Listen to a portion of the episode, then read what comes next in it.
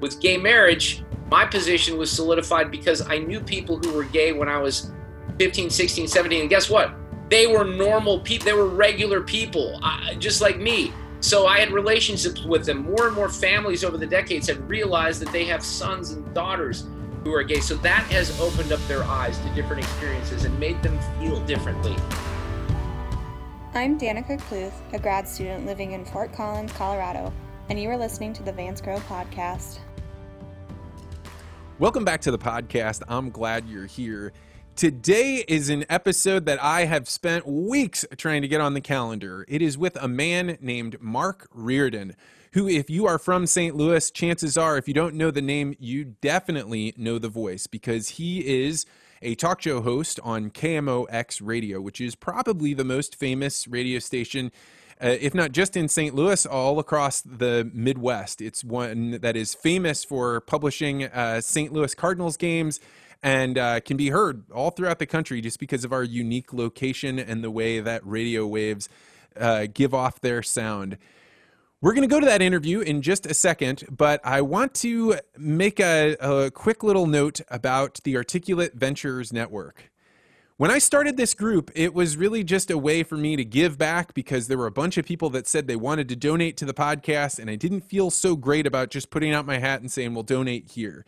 And so I put it together and I didn't know what would happen. But what has happened is a collection of people from throughout the United States, even some other countries, have come together and turned it into a community where we are having in depth conversations, respectful disagreement, and we're having really great conversations. It's a private group and people pay to get into it, but it's not a secret group. It's an area where what we want is for a patchwork of thinkers from all different geographies to come together and just explore ideas together. It's really neat. We're going to be making some major upgrades uh, starting October 1st. And so, if you would like to get into the group, we're going to actually have a monthly fee increase. Um, uh, but if you'd like to get in before that, then head to network.articulate.ventures. That will take you to the website and you will be able to um, join. Right now, it is $20 a month or some lower price if you go for the whole year. But starting October 1st, that price is going to go up because we are actually trying not to grow too fast we want to grow at a at a moderate pace so that that way every new person that comes in gets to meet the group, understand the culture, figure out how they fit in with everybody else, and uh, contribute to a conversation that is worth having. So if you're interested in that, go to network.articulate.ventures. All right, without further ado, we're heading to this interview with my man, Mark Reardon. Mark Reardon, welcome to the podcast. Hey Vance, how are you? Thank you so much for inviting me. I really appreciate it. Man, it's it's uh, unusual to hear you on my podcast because you're a voice that I hear all the time in St. Louis. In fact, probably the only voice I ever hear consistently on radio is yours. But you are I don't even know what you would call yourself uh, as for like a did you call it a DJ, a, a talk show host? How do you call that? Well, I think at this point, yeah, talk show host. Um, you know, I started in music radio way back in the uh, the early 1980s and then sort of transformed into talk in the early 90s. So yeah, I'd say radio host or just somebody who yaps on the radio. I mean, I, I don't know if there's an official title for that. One of the things that strikes me about radio is that it is entirely location dependent. I mean, I guess somebody can get on and listen to you streaming, but the real value of tuning into the radio as opposed to downloading a podcast is that everyone within a certain geography can hear that. And I think KMOX, the radio station that you're at, has um, tremendous cultural significance with St. Louis. But if you're from somebody that's far away from St. Louis, how do you describe KMOX to people? Yeah, so I do this with guests a lot, and the call letters themselves, Vance, as you know, they they hold a lot of importance throughout the whole country. So a lot of people know the radio station's reputation for being as legendary as it is. And you know what I tell people sometimes who come on the air with me, I say, hey, look, do you um, do you follow sports? Are you a sports fan? Bob Costas started here. Joe Buck started here. But even beyond that, and this is one of those things where uh, I'm not a scientist, nor do I play one on the radio, but we have something that's called the skip with our signal. And on a good night, you can get this radio station on AM 1120 throughout much of the Midwest, the South. You know, you don't hop over the mountains too much. I've been in. Give you a small example of this: Sanibel, Florida, several years ago. 9:30 at night after the sun goes down, turning into a little blues hockey playoff action, and KMOX was booming in. You know, so the radio station reaches far and wide, and because of that, and because of the reputation it had in the 70s and the 80s with um, big name hosts, and you know, you didn't have a lot of places to turn back then. There weren't really even many television stations. You certainly didn't have podcasts, so everyone had to come to the radio. But that's certainly changed. And to your point, the strength now is keeping it local, talking about what's happening in our community. Because yeah, I listen to uh, maybe a few podcasts or some national hosts. I like to check out Howard Stern now and again, and these guys on PGA Radio on Sirius. I can't. I guess I'm not supposed to admit that I have uh, satellite radio, but I enjoy a lot of things, you know, that are national. But yeah, we try to focus on what's happening in St. Louis, and you know. If we're being honest here, the other strength of the radio station, the region that it has, or the reason that it has the uh, the you know the big listenership and the reputation is because of the St. Louis Cardinals. And let me just offer this one one little story because we have people that grew up as Cardinals fans that have become very well known, like Jon Hamm from here in St. Louis. Billy Bob Thornton is always someone that I point to. He grew up in Arkansas and is a huge, huge Cardinals fan, became very close with Tony La Russa. I went up to him, Vance, at an award show, I don't know, seven or eight years ago, and he was um, – he was surrounded by A-listers. Okay, there were A-listers everywhere, and I went up to him. I'd never met him before. I said, "Hey, Bill, have you been to a Cardinals game this year?" And he locked in on me like you would not believe it. And sorry, my my guy is cutting my lawn. I'm going to try to get to a more quiet location. And we talked about the Cardinals for several minutes and just had a great conversation. I mean, there's big name stars around us, but because of the reputation that the Cardinals have that that really, you know, uh, John Malkovich is another guy. Grew up here. I like to drop names, Vance. Grew up here in the St. Louis area. Listened to KMOX. I introduced myself to him, and he goes, oh, "I listen to KMOX all the time." He still had family members in Southern Illinois, so the the station has a great reputation and a lot of history. The the odd thing about things like Cardinals. So I grew up in Central Illinois, and there's kind of this Mason Dixon line between whether you're a Cardinals fan or a Cubs fan, and radio i think actually is is one of those things that defines whether or not you you picked up becoming a, a cardinals fan or cubs fan but in coronavirus everything changed um, in my mind on the value of sports because how people define themselves, uh, you know, where you say you're from is often dependent on things like which sports teams do you care about. And when there was that sudden evaporation of all of the sports going on, and the reason that so many people would come to the city or start to identify it with is is suddenly just knocked out. It, it was like um, to me, it was one of those sociological phenomenons that nobody could have predicted. Like, what happens to a community when the thing that makes them a community that that transcends all of the politics and all of the problems that they have just suddenly goes away? Did you see that when you were, you know, watching sports evaporate? I think so. And, you know, it, it's tough because that's one of the things that it does bring this community together. And I think that the challenges that we all had just mentally without having baseball in the spring on top of everything that was happening with the pandemic was was really really tough and yeah it, it kind of poses some challenges for the radio station and, and identity which instantly shifts to news. You know, we are a news and a sports station, so we try to bring people as much information as we possibly can. I mean, that's what my show focuses on, and my show, as you know, has a bit of a political bent.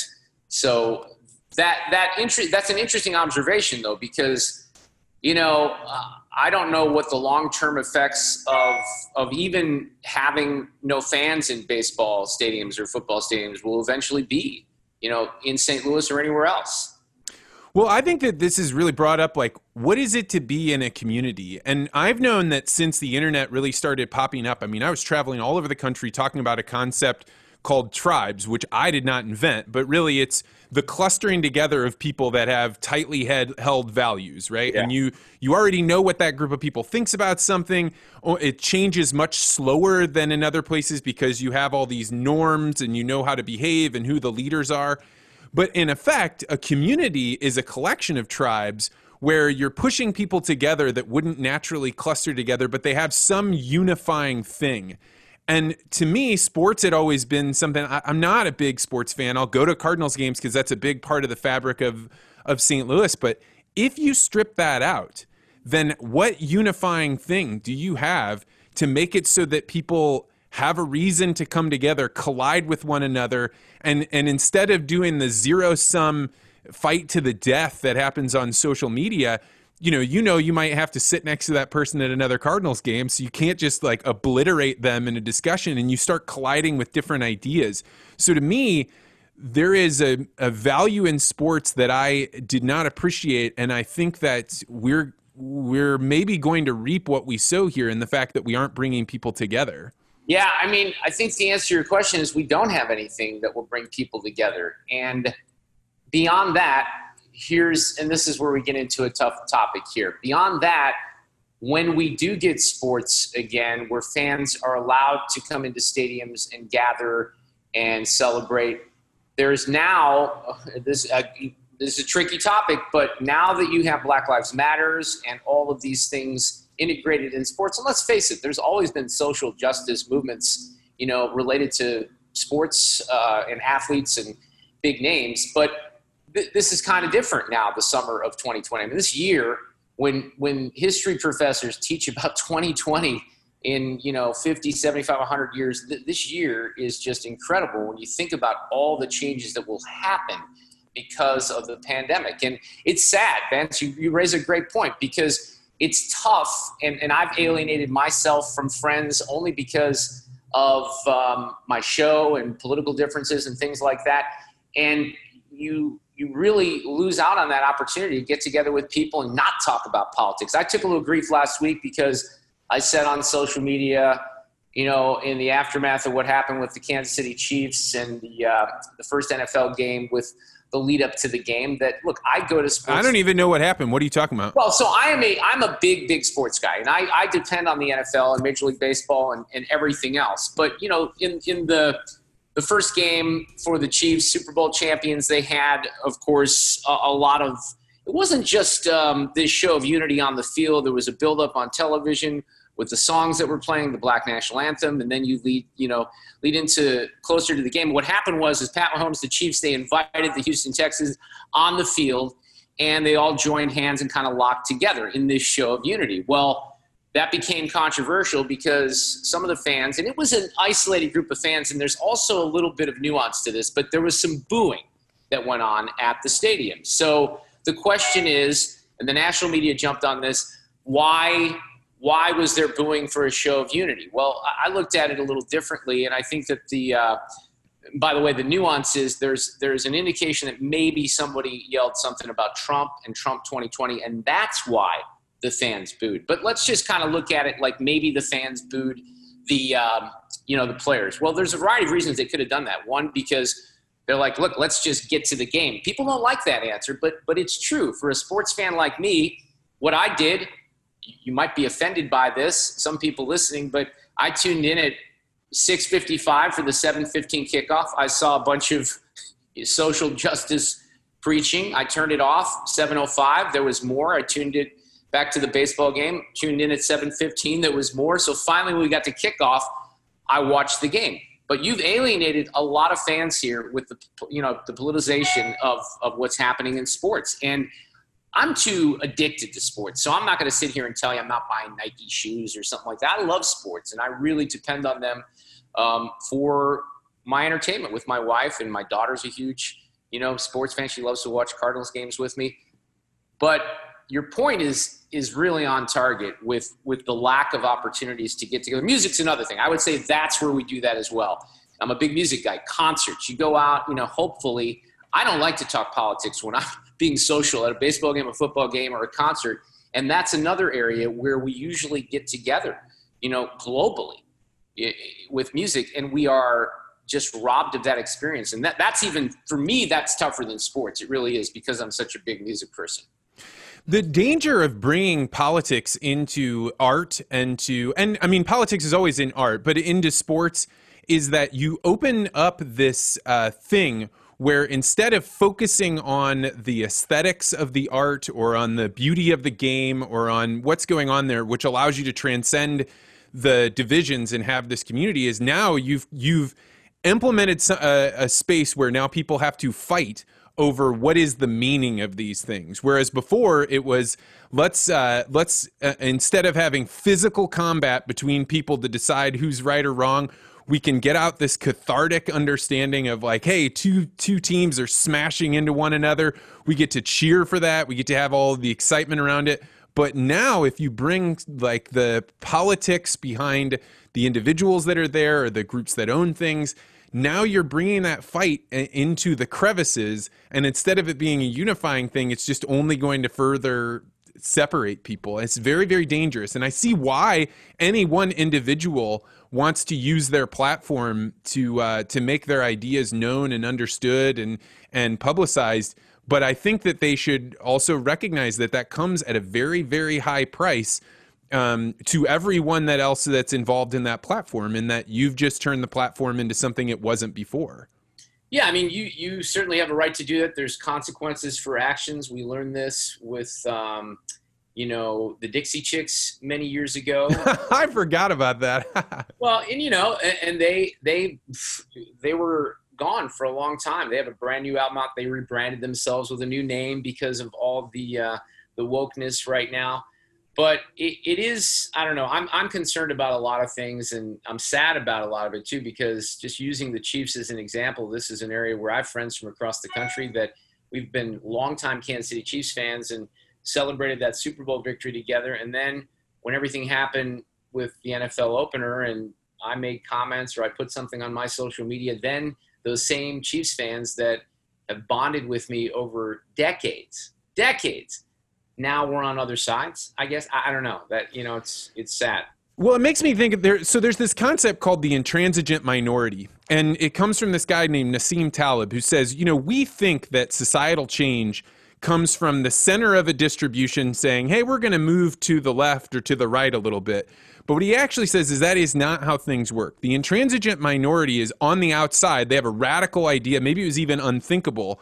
And they push that so hard that the middle says, ah, let's give a little bit of room, let them do their thing.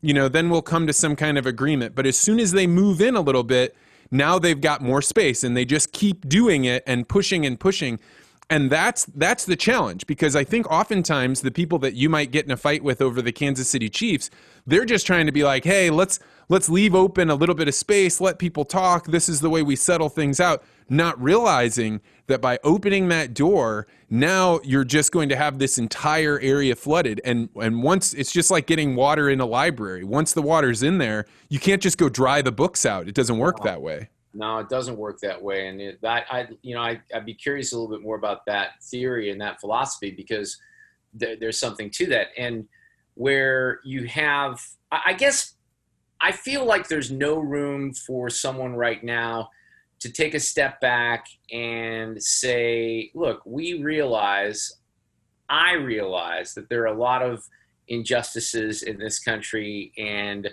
there's um, racism that is outrageous. There's police brutality. All these things exist, but the way that we are trying to get rid of them right now, by we I mean the protesters and Black Lives Matters and the movement and the athletes. I, I don't know. Well, maybe I kind of do know that that is not pushing people further apart. I think there's a lot of people who this is another one of those things. And Vance, I'll be honest with you, I've never in my entire career on the radio been worried about saying something that would get me in trouble.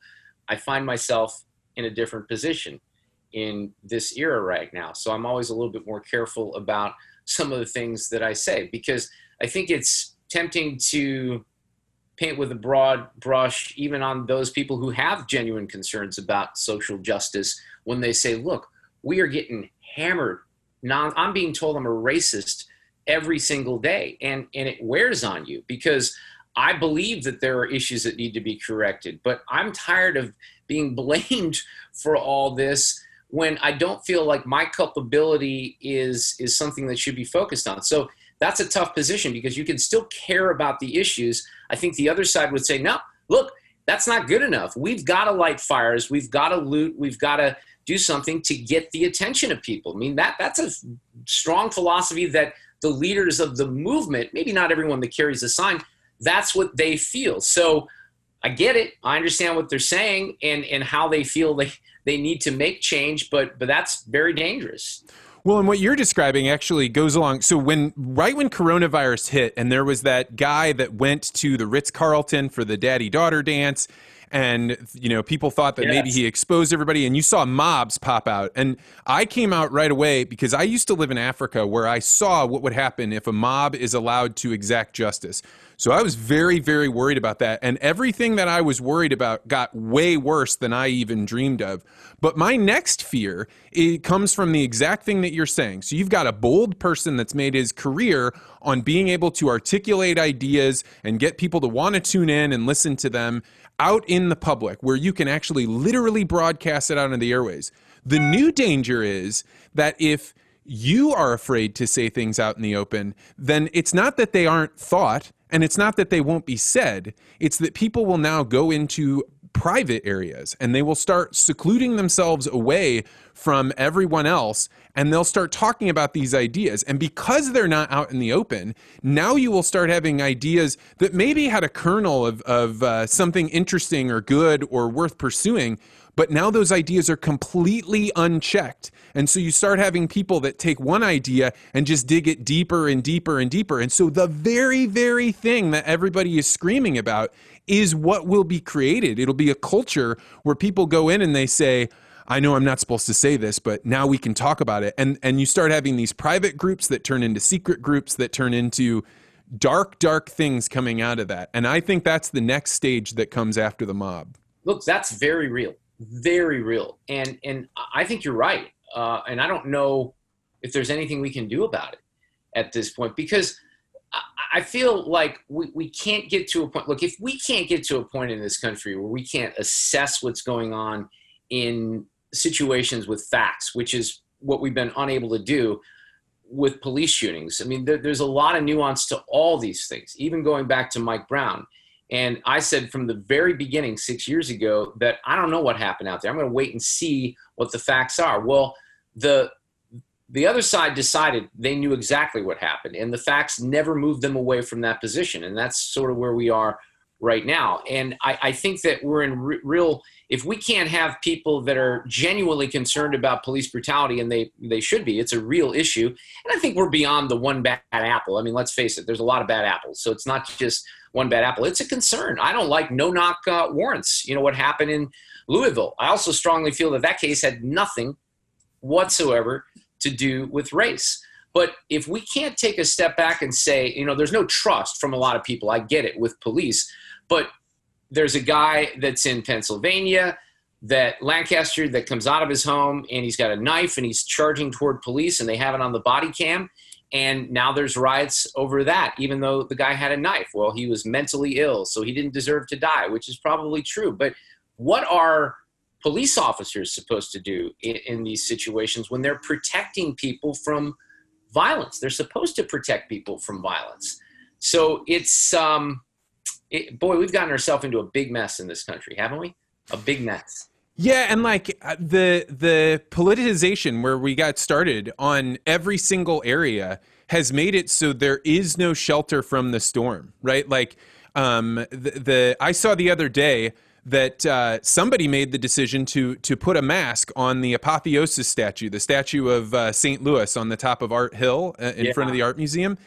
And I was like, no matter what your feelings are about masks, it's a mistake to go take that figure that should be a unifying thing and put something on it that's divisive. If you don't want crowds of people arguing over that one, you know, pillar, uh, you know, using that as their their war cry over who wins and who loses, then don't politicize it. Don't put a damn mask on it because the yeah. there's no one is going to decide to wear a mask because they saw it on a sculpture, but they will fight over it. So I don't understand who in these positions is thinking this is the the right path and unless what they want is actual division.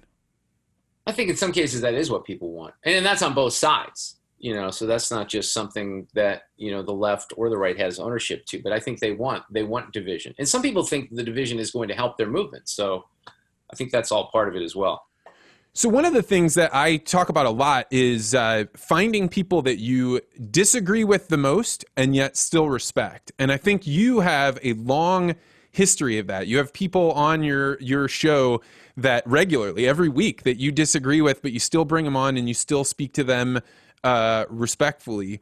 When did you get started in this world, and and like uh, how's that going now? Now that we're living in a more divisive world. Well, my background outside of being in music radio, which is where I started here in St. Louis at this little tiny radio station, I went to the University of Missouri. My dad cut a deal with me. He knew I wanted to go into radio. He said, "That's fine, but you have to go to college." So I went to Mizzou. I got a journalism degree. So I always sort of approached, even when I went into talk radio, I was a news director in Columbia. Uh, I started doing talk, and I approached it more with a news sensibility. So the reputation I spent almost 10 years at WTMJ in Milwaukee, which is another heritage radio station. I know that one. Yeah, sure. And I had the reputation up there for being, you know, people knew what my politics were, libertarian, conservative, but I, I approached the other side with fairness. I had great relationships with um, with most people who were elected who were Democrats. Tom Barrett, who's the um, mayor of Milwaukee right now, was my congressman. I knew him very well. You know, we disagreed. I'll use an example here in Missouri. Senator McCaskill.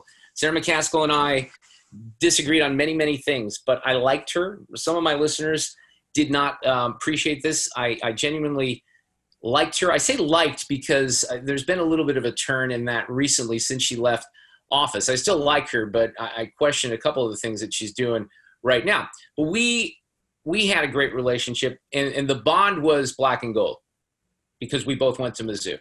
So I remember embracing Senator McCaskill when Mizzou came back. The last game they played KU at uh, Mizzou Arena, and we were so thrilled because it was an amazing comeback. But we, you know, we've knocked heads on politics. But she would come on we'd be respectful. Uh, Congressman Clay is another one. You know, have a great relationship with him. Most of the people on the other side, I have had good relationships with over the years. I think that's important because why can't you have conversations? Where we're at though is that a lot of people on the far right don't want to hear anything from anyone. Senator McCaskill is a good example of this, Vance, because I had listeners that repeatedly would tell me, she's a kooky lefty, she's a nutty, you know, Democrat, blah, blah, blah because everything in politics is also local, Senator McCaskill's not like Senator Durbin in Illinois or um, Senator Schumer. Her votes were certainly along party lines. She's a Democrat, but she wasn't as extreme as those Democrats who represented other states. Republicans are the same way. So, you know, I think it's important to have those conversations. We do something on my show on Fridays called the Reardon Roundtable.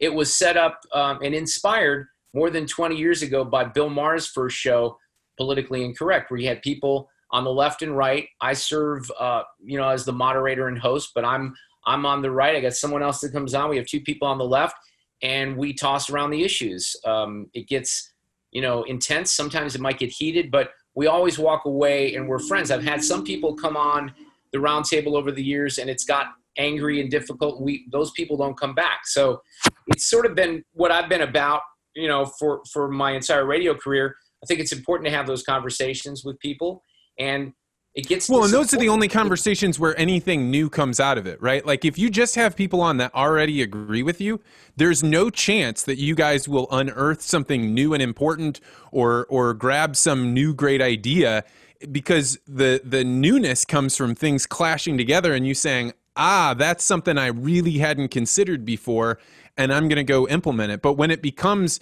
completely partisan, like for the sake of being partisan, there's there's uh, very little little point in uh, even getting together to talk. Well, it's all you know. We all have confirmation bias, and that's been put on steroids. So I think a lot of people don't want to hear what another perspective is.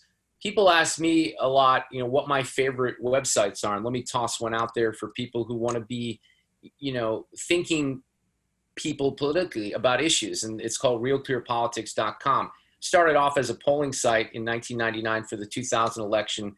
Carl Cannon, whose father Lou is a legendary Washington journalist, and uh, some other folks put it together. And now it's a compendium, basically. If you go to RealClearPolitics.com on the top of the page, you'll see an article that says, you know, climate change is causing all the wildfires in California, death and destruction. You know, we got to do something about it. Then right underneath that, there's a story that says, look, this is not driven by climate change. It's there's other issues, and this is all alarmism. So there's a lot of balance in the opinion pieces that they put up. There's a bunch of audio. They also have different divisions like Real Clear Science and Real Clear Sports.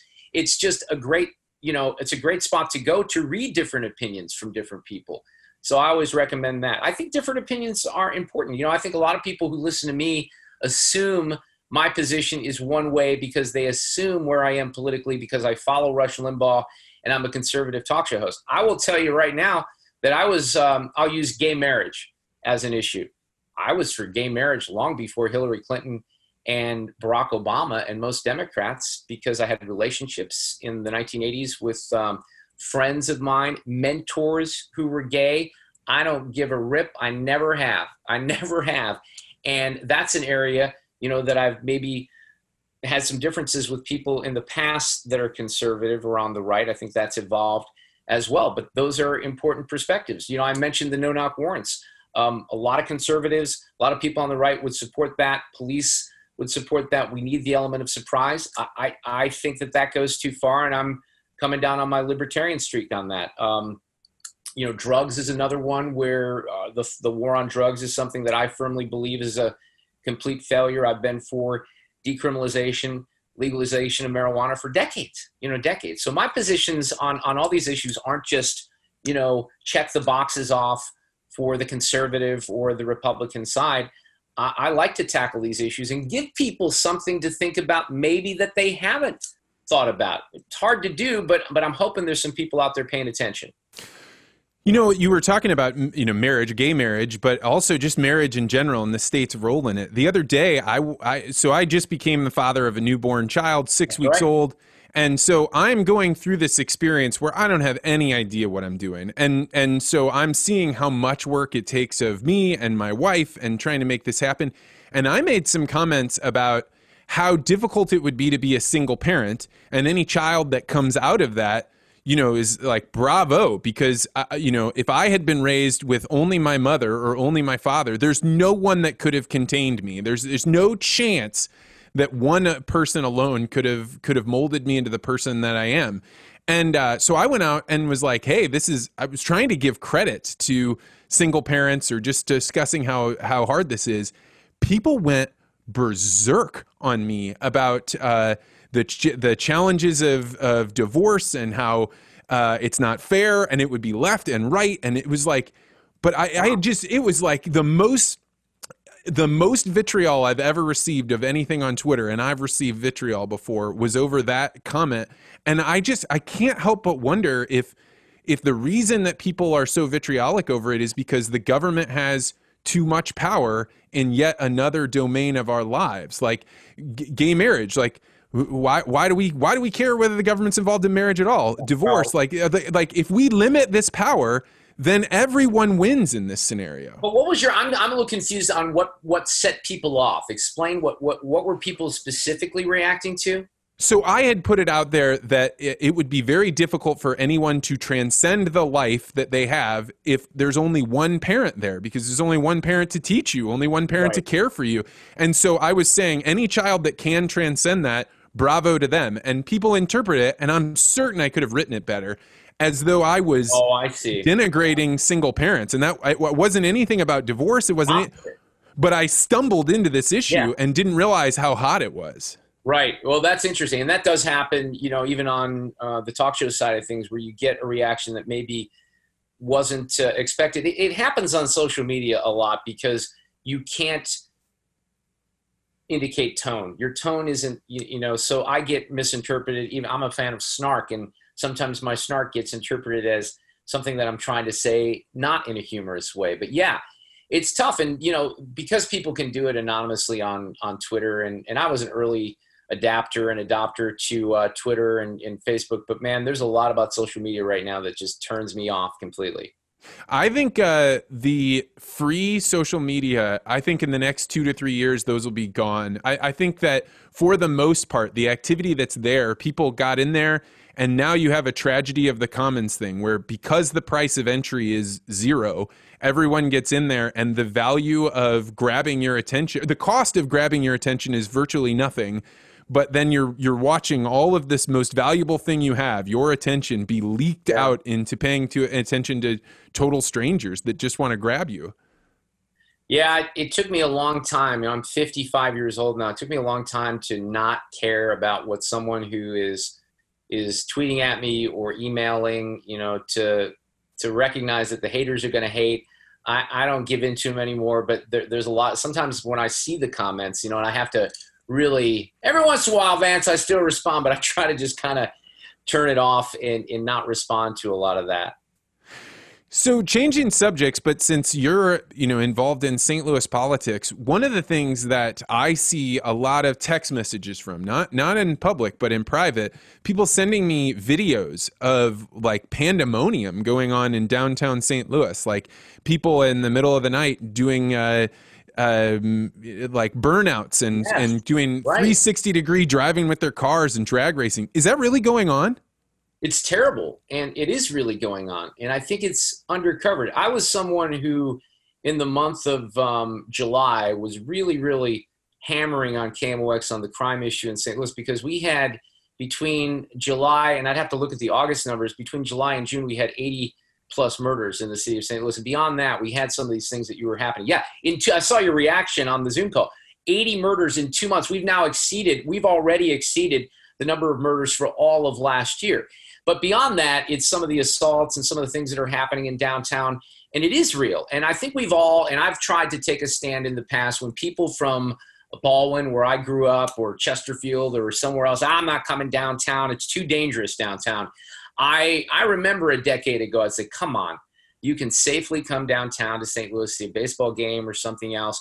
You don't have to worry. I, I don't feel that way right now. I wish I didn't have to say that because if we had baseball, my office when I'm going to the radio station is right downtown, not too far from um, Enterprise Center and City Hall, and I've had issues down there just personally walking to Enterprise Center and walking to the Cardinals games. I think we've had too many examples of things that have happened even in broad daylight in the city of St. Louis. It is a crisis, and there are no easy answers because you have a lack of intestinal fortitude and political courage from the mayor and others. You have a circuit attorney that in my opinion, is not doing her job uh, effectively. So we're, we're maybe getting a little bit of a pass here only because we can't come downtown because of the pandemic, but it is real. And it, it's baffling because you have, you know, again, the mayor who wants to talk about wearing masks all the time, which is fine. I support that. But we have a very, very serious violent crime problem in St. Louis, and it's widespread and it's very concerning. And nobody seems to really want to get a handle on it. Well, I think in the last, I don't know, three, five, maybe even longer generations, we have not had uh, people that are worried about their physical uh, safety. And so it becomes something that you take for granted. But one of the things that people don't realize is if a if a group of people don't feel safe, they will not stay in that position. They will they will take up arms, they will fight for their own justice. They and that goes on both sides. You know, if you think that the police force is an occupying force and you're not safe from them, you'll push back. But right. then by the same token, if you believe the other citizens or the other people that you're around are uh, are are potential threats to you all the time, you're only going to see that ratchet up and and like then what's the response? Then you're going to increase police force right at the time when people are, are worried about too much strength of of uh, political authority. Like, it's it's not good. No, and you know from the from the bottom to the top, one of the things that I think that we're seeing a crisis in beyond the the crime and economics and everything else is leadership. You know, from the top on down you know and i'm i'm not a guy who voted for president trump. I'm certainly someone who's supported some of the things he's done and i'm not a never trumper either because i think those folks have gone a little bit overboard but i don't think we have good quality of leadership. And one of the reasons is because the people who are built to be leaders are not in government. They're smarter than that. They don't want the hassle. But we need someone you know and i've i've hammered on our mayor in st louis Lyda Krewson a lot because i think that she's someone who would be perfectly her husband w- was killed in a. Tell that story because I didn't know that story until just maybe three weeks ago or something. Yeah, I don't know all the details of it. This happened a long time ago, but she did have, um, you know, firsthand experience with uh, with a murder. Her husband was killed many years ago, so she knows crime, and and and she would be someone who I think could have a more forceful voice in taking the lead on crime in St. Louis and trying to do something about it. But she's not done that, I think, because she's worried about the reaction of a certain amount of the electorate. And, you know, both sides do this. They they they worry about, you know, losing votes. And I wish someone could just take the office at one point and say, look, we're going to try to fix some of these things and we're going to try to lead and not worry about who's who's going to vote for me next time. But that that's a big issue.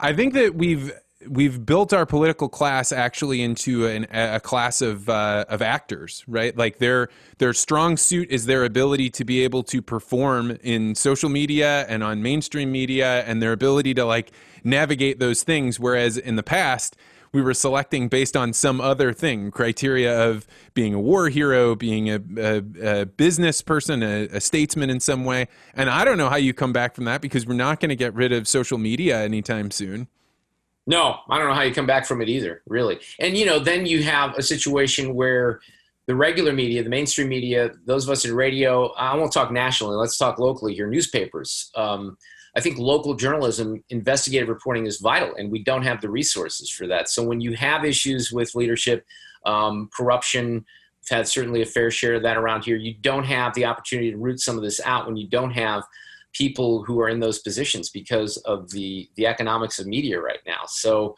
that that becomes a, a bigger issue when it comes to having a thriving republic. I think.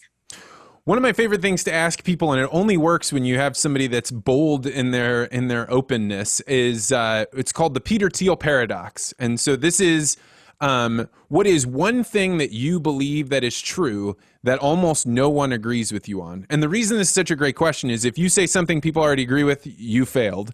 And if you say something nobody agrees with you on, suddenly you have to now talk your way out of whatever that was. So I'm very curious, Mark Reardon, what is your Peter Thiel paradox? So, boy, th- this is a this is a really interesting question. I think I have to think about it for just a second. So, you want me to tell you what I believe that nobody else really agrees with. Yeah. I don't know. Boy, I'll give you mine. You want mine, and then you can think about it. Yeah, yeah, yeah. Bit? Let me let me see if I can get inspired here. So I think, and now I've gotten people to agree with me, so I'm going to have to come up with a new one. But mine has been: I think the state of Missouri should get together a pile of money and just put it in reserves for the day that the state of Illinois has to declare full on bankruptcy. And the day they do that, we should buy all of East St. Louis all the way beyond east of Cahokia Mounds and bring that back into Missouri. Then use that corridor for all the manufacturing jobs that are going to have to come back because we're going to reshore a whole bunch of industrial work when we realize that all of our raw goods are coming from China and we're completely held um, uh, over a barrel from the way that Asia and the markets are. And so we aren't going to want to put that in some other corridor. So you already have that industrial area. There's already a bunch of refineries. There's a ready population that, that could work. And you also have what could turn into the Brooklyn of St. Louis. It could be East St. Louis. It could be uh, looking onto the skyline of St. Louis.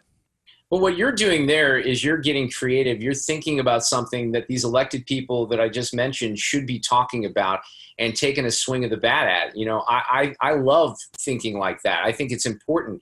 You've been on my radio show. You know, we've, we've talked about some of these things.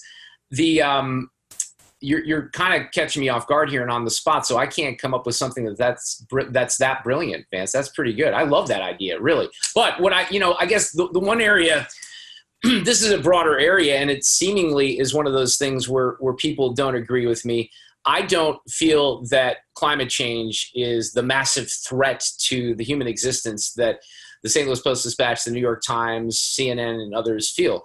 I think that I'm a lukewarmer, so I think climate change is real. I don't know how much we're causing it. I think that we have little, little to do with what's going. Actually, no, let me say, climate change doesn't have anything to do with the fires in California. What has to do with the fires in California is lack of uh, sound forest policies and things like that. But it's all nuanced. Does climate change have something to do with that? Sure. But we are told that there is no opposing view to climate change. That is, can I cuss on this podcast? Oh, yeah, man. This is anything you want. Bullshit. It's complete bullshit.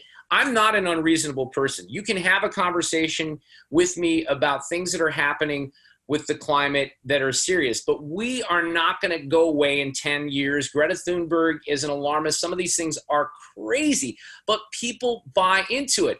Give you a perfect example. We're in the Midwest here. We have tornadoes, massive tornadoes. So we're told time and time again that the uh, the changes to the climate from CO2 are increasing tornadoes, making them more deadly. Completely false, not true. There are different factors not unlike the fires, right? There are a lot more people. Joplin, massive tornado. Would that development where that tornado took out those houses, was that there 10, 50? Well, that tornado took place maybe 10 years ago.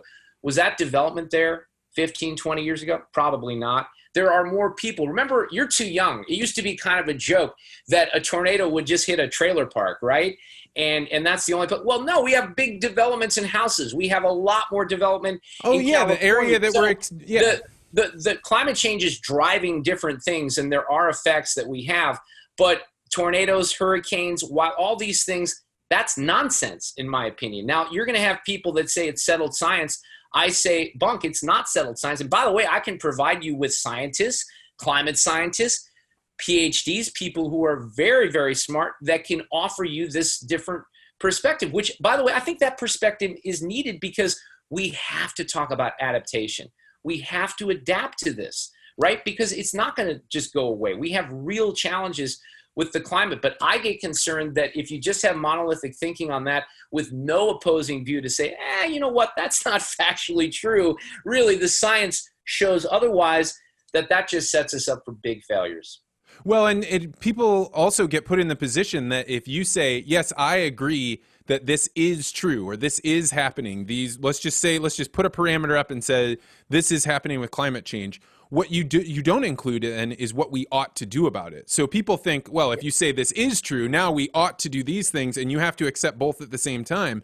And those are totally separate things. it's Just because something is true doesn't mean it dictates what you should do in response to it. That's that's a great and see look, that's why I talk about these things because I think it's important to say, okay, what are we going to do about it? I mentioned tornadoes. There's a guy named Richard Muller who's a PhD, real smart guy from Berkeley, and he is someone, he's a physics professor who strongly believes that climate change is real, that we are driving climate change. But he will make the case that the number of severe tornadoes has actually gone down. It's not a scientific hypothesis. It's a conclusion based on observation. So you, you have to look at some of these things that are happening. But if you can't have real conversations and not be written off, because there are newspapers, editorial departments in this country, LA Times and others that say we don't we will not accept your view, your opposing different view. Well, how do we come up with solutions? You know, I philosophically believe that denying poor civilizations access to power, to electricity, to water. I think that's cruel. I think it's oppressive and I think it's outrageous. But for some reason, the climate alarmists get away with saying, we're not going to have a planet. California is going to slip into the ocean. What are we going to do? Hurricanes turn up. They can say all of those things without being checked, and they're never asked, hey, wait a second, wouldn't there be some big, big populations in Africa or India or Asia that could really, really benefit from fossil fuels and having carbon energy? The answer yeah, is a yes. lot better.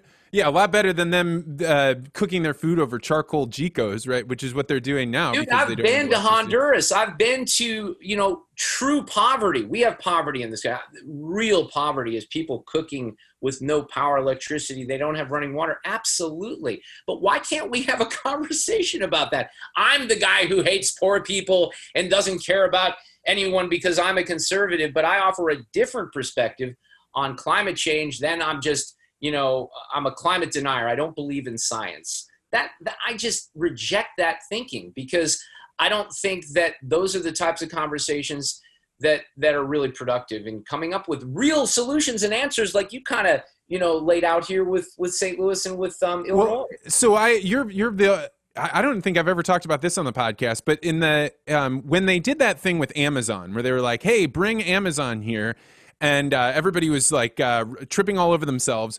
here's my biggest issue right now. As a person that like i have some good ideas but trying to get them into the political system and they're not usually my ideas. I usually hear them from somebody else and i'm the person that delivers them.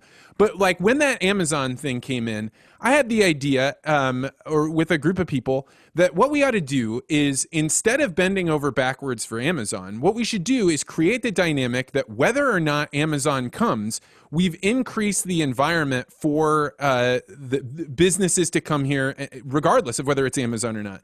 And one of the ideas was why don't we pick the lowest densely populated area in St. Louis? Offer them space there and say, we will let the drones fly here. We're going to change the FAA regulations and we're going to make it as easy as possible for this to be the experimental place for you to have driverless cars and drones delivering things. Because that way, even if Amazon doesn't come in, every single agriculture company in, in, the, in the United States would want to come here overnight because they want to have ready access to a population of people that know uh, technical skills and then they also need to be in an environment where they can practice these things. But these ideas they were just thrown out and we well, decided you know, we were going to build know, a train. here's what's interesting and if i if you correct me if i'm wrong one of the things that we talked about and um, i had vance on a podcast that we do at kmox that is sponsored by pnc bank and then we had a radio chat but we were talking wasn't it you and i were talking about automation and how automation is going to have an effect? And i think your example was if there are um, you know cars that don't have to be driven by actual people as much you're not going to have the need for starbucks. There's going to be all these implications. So andrew yang ran for president as a democrat right? He had a lot of kooky ideas but you know what? That guy had some great ideas and he talked about things that we should be talking about in this country along the lines of what you're discussing. We don't have that. So we need that you know you're talking we've talked already on this podcast about things that are more important than most of the politicians that come onto my show. So, where are those ideas? Where are those discussions? I think some of it is because we have people in politics that don't really care about real solutions and real ideas, but we need those. You know, climate change is a great example. Um, St. Louis in, in growing this region is a great example. Um, crime well, let, let, let me ask you a question. Let me ask you a question. So, would you recommend to your you have a young child will you recommend to them that they be involved in in media or politics the two areas that you intersect with? Never. No way. Tell me about that. Why not?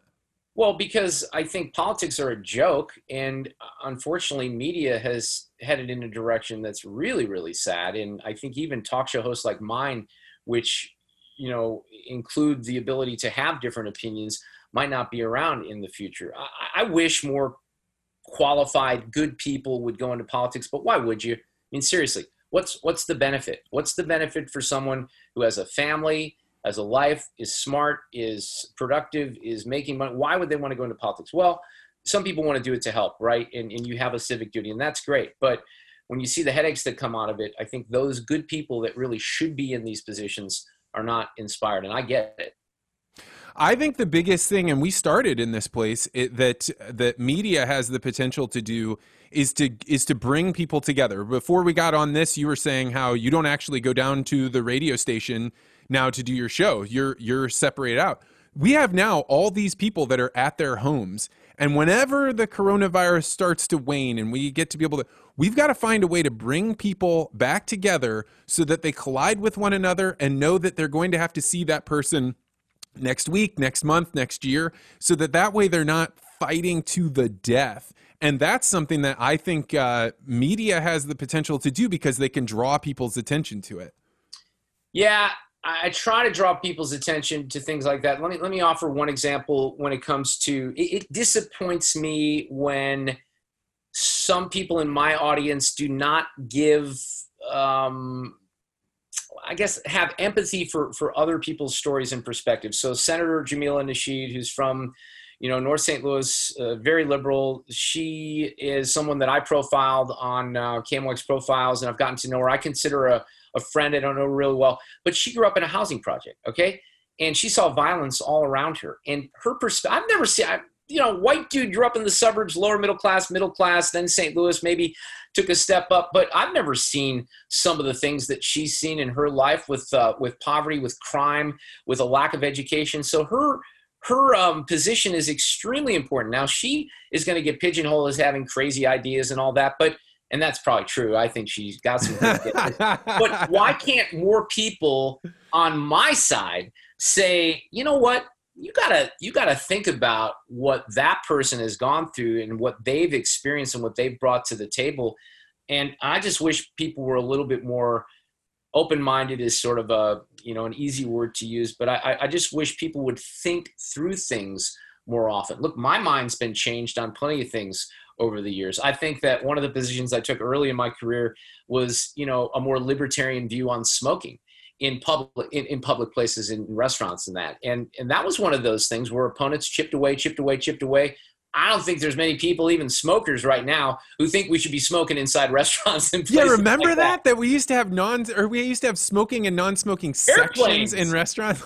Airplanes. You know, I'm old enough to remember that. So some some of these things, you know, and, and I guess even with race, I don't know how to do it with race, but with gay marriage, my position was solidified because I knew people who were gay when I was 15, 16, 17. And guess what? they were normal people they were regular people uh, just like me so i had relationships with them more and more families over the decades have realized that they have sons and daughters who are gay so that has opened up their eyes to different experiences and made them feel differently if you don't have those experiences with people and if you don't have experiences with people of, of I'm, i think diversity is a great thing think forced diversity is not a good thing i think that moves us in a different direction I um I'll tell you one story here, and and and I think this is the story I haven't even shared on the air, but I have a, a friend who he was my roommate at Mizzou freshman year potluck. My my friend Brandon, my roommate.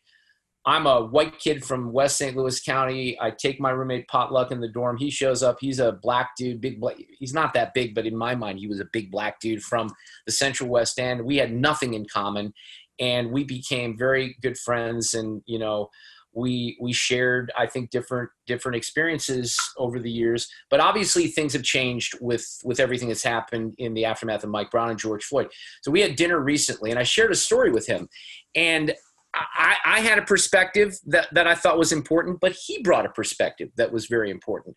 So there's a, an NBA all-star named Vic Oladipo, who's very close friends with a guy that I work with. Vic came into uh, Busch Stadium last year. My my daughter was four years old, and we were taking pictures. And Alexa, my daughter, who really she she's you know she's innocent. She's a kid.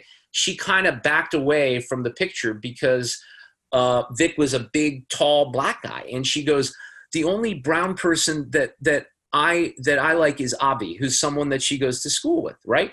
Well, in my mind, she's a kid. She doesn't know. I tried to tell her, look, try to have a lesson there. So I shared this story with with my my roommate Brandon, who's black, and you know his response was was helpful. He said, "Well, you know, you need to have more black people over for dinner at your house so she's exposed," and he's right. He's absolutely right. He's been in my house for a party. He was one of two black people in my house at the time for the party. So that's important for me to recognize that that is sort of a mission that I have as a parent to make sure that especially since I have friends of different races and and colors and all these things to make sure that there's exposure because that's what's going to change. My kids, I have 20 and 23 Vance. I got a 5-year-old too. Bad bad planning, right? So my kids my grandparents were very racist, unfortunately. I remember things from my childhood. I, I recognize it when I was a kid. I think generationally, Barack Obama recognized this that we are less racist. We've made progress. But I feel in 2020, people say we haven't. And I think we have to keep trying to make progress. But what we're doing right now is setting us backwards, is one of my concerns. And that's, I can only do my part with, with my daughter and with my show. But boy, we're, we're in a dangerous spot if both sides can't listen at least a little bit to the other side and, and try to come up with things. And this is an evil word, compromise. You can't use that word anymore. It's bad. So yeah, and I I often wonder, you know, if you go back and read Thomas Jefferson, he talks about hating the media and how it's a total waste of time and then but at the same time, you need it, right? You need to be able to have these voices that are that are describing different things from what's around you and trying to get different ideas and Um, and I, that's what I think of when you're describing, um, you know, needing to expose your daughter to new things. Is trying to. Exp- I was like, I wonder what ideas I expose myself to, or should expose myself to more. And I, I, anyway, I'm I'm at a I'm at a total loss on what to do. I think just having good conversations is probably the best thing. Well, this was a good conversation, and I felt like you know it's interesting. I do different little segments on my radio show, but it's never an extended long hour conversation, which sometimes I'm jealous about. So I'm thinking, man, that's a lot of time, but we could have gone on for, you know, a day here, I think.